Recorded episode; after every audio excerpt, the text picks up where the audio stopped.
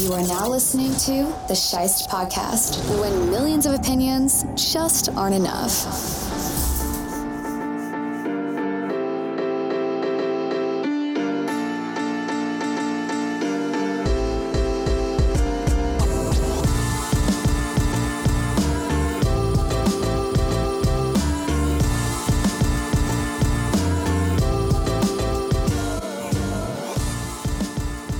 Hello, once again, and welcome everybody to another edition of My Buffalo Blues.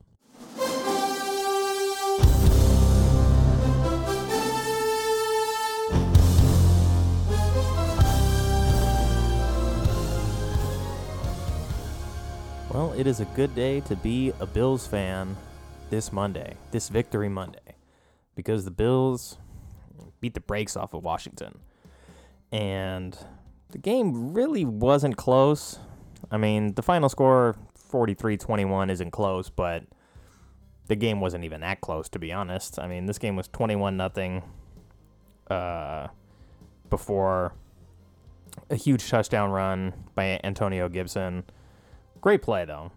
Um and then a kind of like a freakish onside kick almost that set Washington up with a short field for their second touchdown to make it 21 14.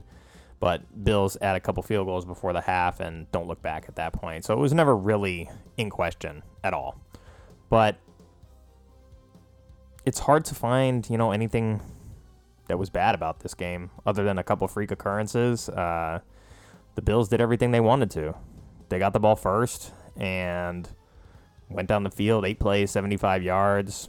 Josh Allen went five of six and found Emmanuel Sanders on a little rollout play where he zipped one in along the sideline and Sanders halted in for the touchdown. And, you know, looking at that drive and seeing how patient, how poised, how accurate he was in my head and a little bit on Twitter, I had some words for the, you know, Josh Allen is not elite crowd. Um, I'd gotten into an argument with a Seahawks fan who had posted that Josh Allen is trash. And this was after game two. And so he's going over the numbers with me. And I pointed out to him that, you know, Russell Wilson not winning ball games, uh, that he couldn't string together a possession to get a field goal to beat the Titans. And nobody's questioning whether or not Russell Wilson's elite. Um, so Allen having a couple of rough games early in the season where he actually showed improvement between game one and game two. I don't know why people are so upset that Josh gets mentioned in that conversation as one of the better quarterbacks. Like he clearly earned it last season. He got off to a slow start, but in this game, I think he reminded everybody why people were so high on him coming off of last year. And he showed a lot of his critics that you know, his demise was greatly exaggerated. So, doing it against a Washington defense that was ranked pretty highly last season, although they're playing like shit this year, it, it was still impressive. They might even be the best defense of the three that the Bills played so far, although Pittsburgh is very formidable when TJ Watt is healthy, which he was against the Bills. Hasn't been since, and you've seen the results in Pittsburgh. But uh, anyway, Bills score first, and then the defense comes out, forces a fumble, or I think they forced a punt and then a fumble. The Bills decided to go for it on fourth down after the punt on Washington's first possession. And they didn't get it, but you know, in the other game when they were in a weird you know, positional possession game, I would have wanted them to kick the field goal. And in this game, it was really windy out. They're already up and trying to get Bass to kick like a 50 something yarder and how windy it was. I understood the decision to go for it. And they didn't fear the offense of Washington as much as maybe they did in the uh, the Pittsburgh game. So I don't begrudge them the decision to end up uh, at least trying to go for it on fourth down. They turned it over, but then on that next possession, they forced the fumble and recovered with a short field. And, you know, Josh Allen went three for three, hit Zach Moss for a little touchdown in the flat. But that was a drive where Moss touched the ball five times and you started to see the value of putting the ball in the running back's hands, which, you know, I've been preaching since we saw what happened in week one, where they you know, threw the ball 80% of the time. It's not that I want them to run the ball more often than they throw. I just want better balance. And that was the first glimpse in this game of seeing that balance. And after what Moss did in Miami, even after fumbling, I think it was important to get his confidence back and reassure him that they brought him in for a reason. And if he stays healthy and he doesn't fumble, he's already shown in a couple of games like what kind of player he can be. So super happy with how Moss played. Super happy with the defense as well. Um, Micah Hyde and Jordan Poyer, who I've been saying it for a couple years that these guys are the best safety tandem in football, and I think a lot of Bills fans agree that that is the case. But I also think that the majority of sports media tends not to agree with it because they hear it coming from Bills fans. But I think if you just look at what the Bills secondary does, I don't know if there's a better pair of safeties on the field at the same time. So it was nice to see them both get interceptions in this game. And Poyer's came on a ball that was thrown to McLaurin, Terry McLaurin, Scary Terry. He's a beast. And the Bills shut him down. Like if you look at the, what he's done so far this season, it's really hard to like take him out of the game. And in the moments where he was able to get the ball, like he still played pretty well. It wasn't it wasn't terrible. He just wasn't able to hurt the Bills in the way that he's hurt some of these other teams. But uh, Taylor Heinicke tried to force a ball in there, and Poyer was able to get a hold of it and run it back into good starting field position for the Bills.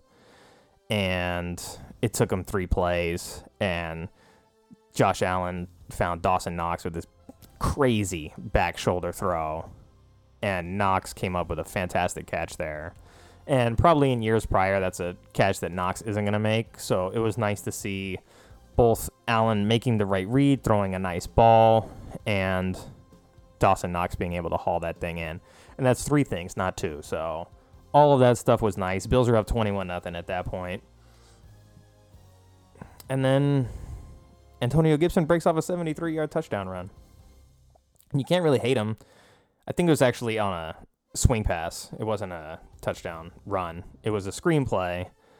And he had blocking and he found a hole and he took it to the house and he got that last effort at the goal line to get right past Tre'Davious White.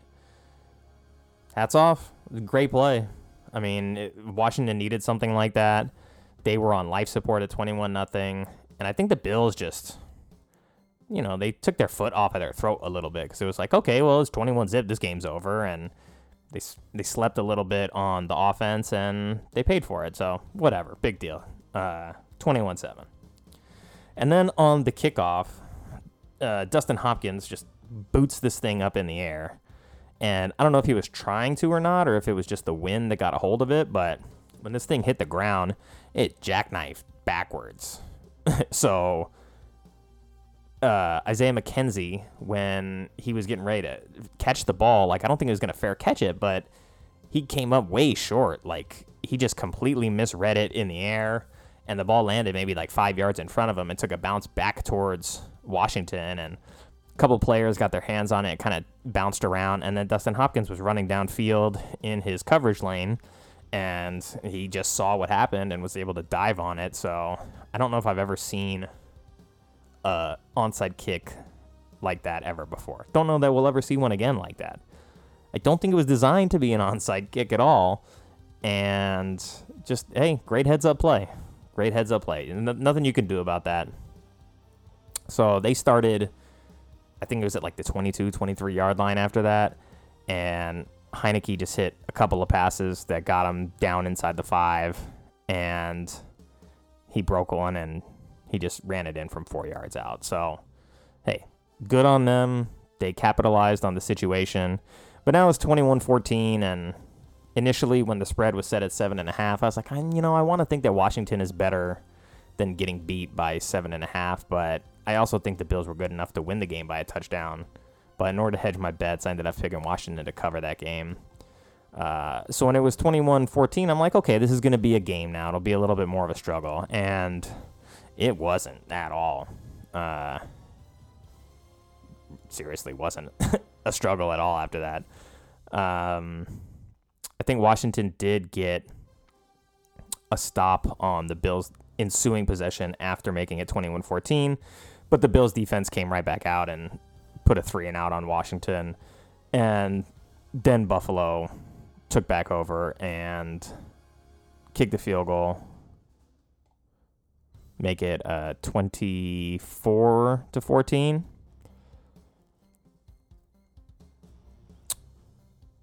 And what else happened there? It was uh Oh, they it was the interception that got taken away. Taron Johnson's interception. Looked like a great play. And then every referee on the field decided to throw a flag on that and they flagged it, you know, four different Bills players with four different penalties. They're like, "We're not letting you guys get this interception right here." But regardless, Washington punted. Bills get the ball back with 25 seconds left in the half. And Josh Allen came out here and went four for four and just slinging it, making some great throws. Got him in field goal range. Bass hit it to put him up 27 14 at the half. And I think by halftime, Allen already had close to 300 yards, if not over 300 yards, and three touchdowns passing. So by halftime, a lot of the uh, chatter about Josh Allen not being a good quarterback was over. You know, I think everybody had seen enough that they realized that all the people jumping on that bandwagon in the first couple weeks of the season were uh, very sadly mistaken. So they come out of the locker room. They have the lead comfortably by two touchdowns. But the drive that they got to. Well, they didn't start the second half with the ball, but their first drive of the second half was fantastic. It was a 17 play drive, 93 yards, I want to say, after they forced a punt from Washington. And it was their longest drive in terms of both total plays and yardage. And that's the Bills' offense that I know it can be. And that offense is scary. So I really can't say anything better. So let's go through that drive. Josh Allen went uh, 9 of 10 on that drive. He found Emmanuel Sanders for his second touchdown of the afternoon. But on that drive, they still ran the ball seven times. So 10 passes, seven runs. And even though they only got 22 yards on those seven carries, the balance is crucial. So up to and including that drive, every Bills drive that ended in a touchdown started with a run play. The other four drives to that point in the game had all started with passes, and in order, it went turnover on downs, punt, field goal, field goal. Only their very last touchdown drive of the game started with the pass, and they started with the ball basically in the red zone there. And, you know, I was preaching balance and run the football after week one because we saw like an 80 20 split between passing offense and rushing offense. And then in week two in Miami, it was 60 40. And if you look at the overall play distribution in this game, it was, I think, 35% run. So it doesn't have to be 50 50. It doesn't have to be run dominant. But being able to at least split it like one out of every three plays is a run play it's so valuable, and I'm so glad that you know Brian Daboll recognized that, and maybe getting Zach Moss back encourage him to run a little bit more. But it makes it so much harder on the defense to key in on what the offense is doing when you're going to sneak some run plays in there, and you start to get the defense worried about Allen and what he can do. all those run plays are going to be extra valuable because you're going to be able to get some chunks here and there. You're going to be able to utilize the running backs out of the backfield a little bit better. It just makes everything work better when you can run the ball with some consistency. Even if you're not killing it with the yardage, being able to run the ball on first down, start the clock, use it to get ahead of the chains here and there in short situations, like it just makes everything so much better. And well, I'm on the topic of offensive play calling. I know I've been hard on Daboll because the bar is just set really high now. And last season, when I was very critical of him for some of his late game play calling and the lack of running the ball with the lead in the second half, and just like not playing football to emphasize the clock being your friend when you have the lead. I know I'm on his ass a lot, but I do not hate the man, right? And I know that he suffered a very difficult loss prior to this game, and I feel for him, and my heart goes out to him and his family. And I also think it says a lot about him as a man and as a coach that his guys went out there and performed like they did for him. So, Dabes, it's all love, man. I just want you to you know, do your best and get the best product out there on the field from the guys. So I'm sorry for your loss, man.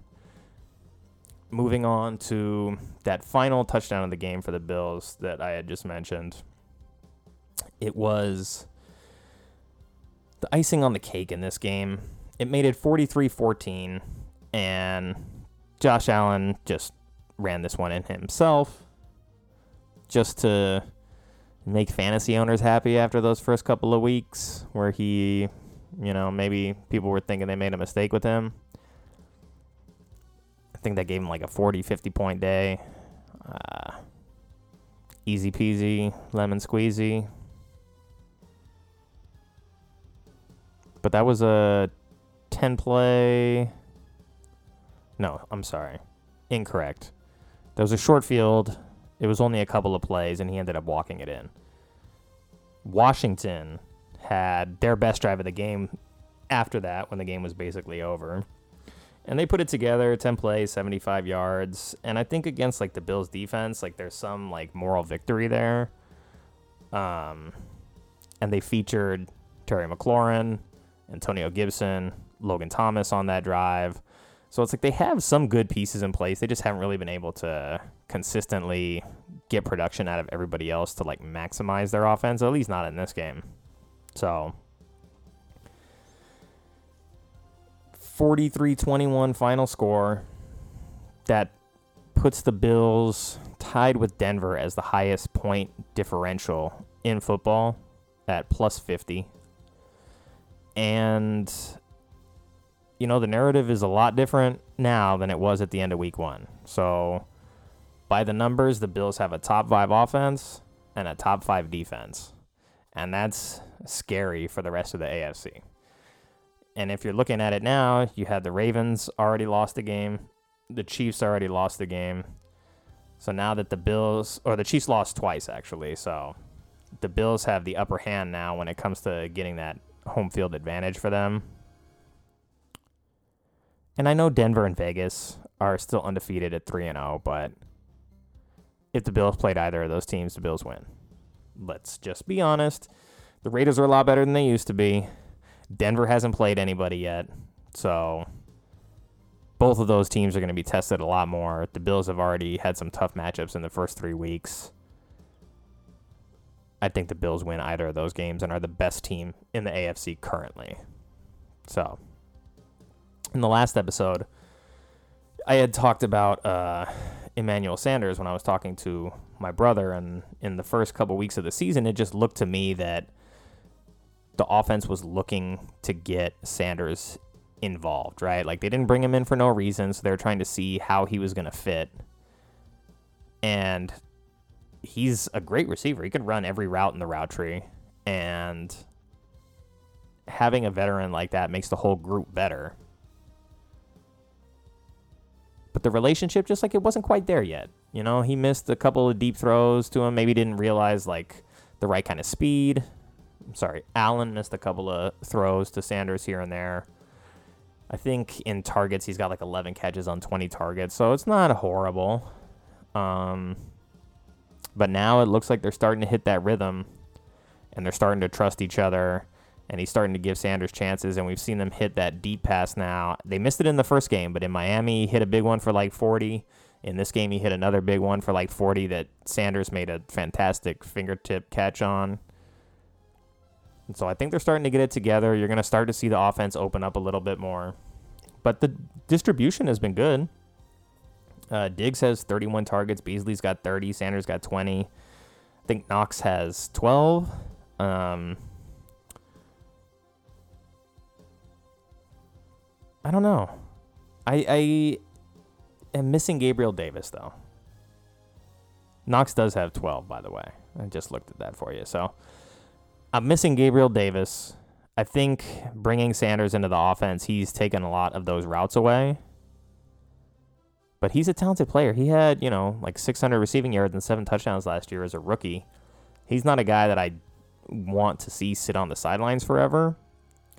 Um, but right now, it's looking like, you know, he's going to have some regression, unfortunately, just because his usage isn't there. He caught that nice touchdown in the Steelers game and I think he had two catches on five targets for a touchdown in that game. So as long as the Bills are going to run three wide receiver sets, he's going to be the odd man out, basically. Because um, the Bills look like they're basically designed to play three wide with a tight end, or line up and play a little like smash mouth with uh, heavy set inside I'd like to see them play more four wide receiver down the stretch because you can really, you know, spread out offenses that are thin at the cornerback position that way. But the the O line protection in the first game wasn't there, so you can't really mess around with that. And it's gotten better.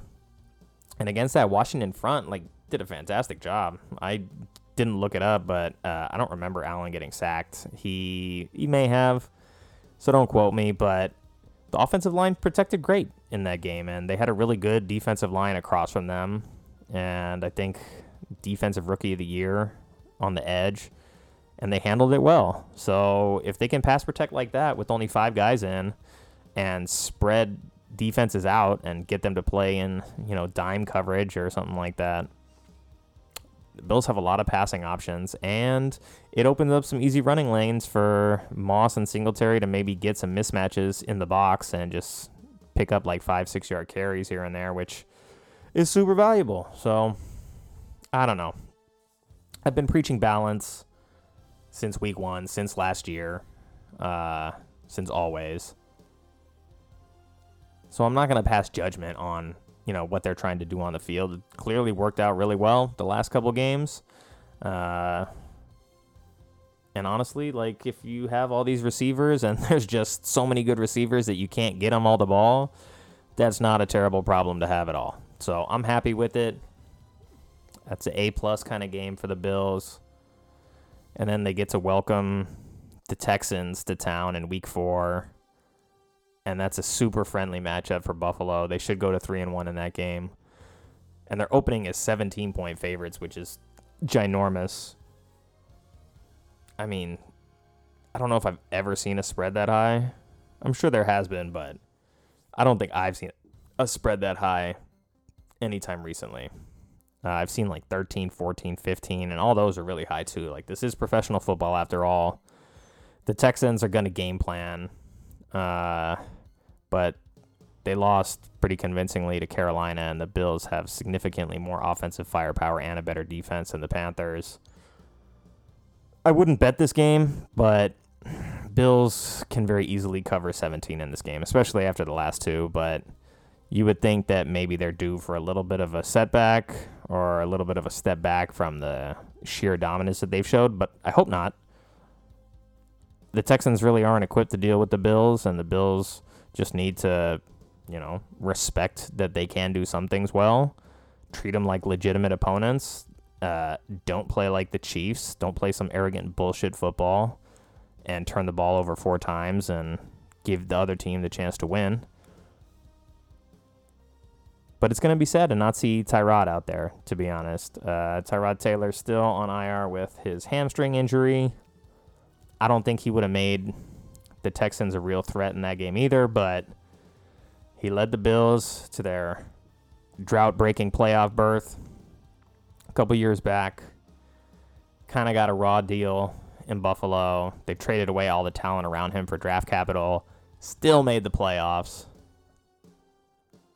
And then kicked him out of the town next year to draft Allen. He went to Cleveland, where he was the starter until he wasn't, until he got replaced by another rookie, Baker Mayfield. And so he left in the offseason after that, joined the Chargers, where he was the starter until he got his lung punctured by the team doctor doing a pain injection or an injection of some painkiller. He wasn't injecting him with pain, although when you puncture someone's lung as a doctor, you are injecting them with pain. Nonetheless, he loses his starting job. Head coach Anthony Anthony Lynn at the time says, "I'm not going to have him lose his job due to injury." Chargers rookie Justin Herbert comes in, shows that he's going to be the guy, and Lynn backpedals on that statement and just says, I'm sorry, Tyrod. I know I said I wasn't going to do this, but Herbert's our guy and you are no longer the starter. So fast forward to Houston. Here, Tyrod is the backup, not the starter, but the Deshaun Watson shit off the field gives Tyrod the opportunity to start. Goes out there, wins a game, has them competitive against Cleveland until he tears his hamstring or whatever he did. They end up losing that game and he's replaced by a rookie again. And if Davis Mills starts playing well and starts getting the Texans winning some games, you never know. Tyrod may never get his job back, but uh, that sucks. It does. And I hope Tyrod at least travels with the team. I hope he's on the sideline because I think he's going to get some love from Bills Mafia, and he deserves it. And especially after having this season kind of go the way it did, and having all the seasons go the way they did after leading the Bills to the Super, not to the Super Bowl. That's foreshadowing for this season. But after leading the Bills to the playoffs, he deserves some love.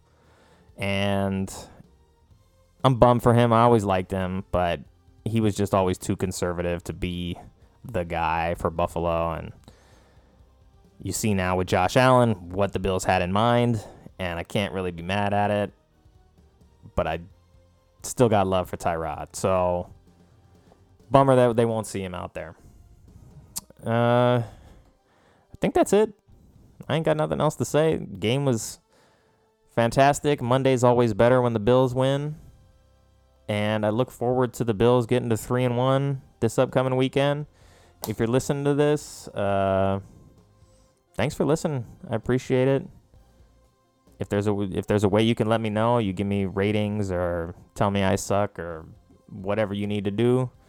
You handle your business, and as long as you keep listening, I'll talk to you next week. Thanks, everybody.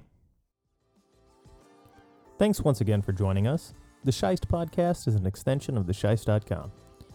If you like what we're doing here, you can help us out by liking, subscribing, sharing, all that good stuff from wherever you get your podcasts. And until next time, stay safe, be well, and go Bills.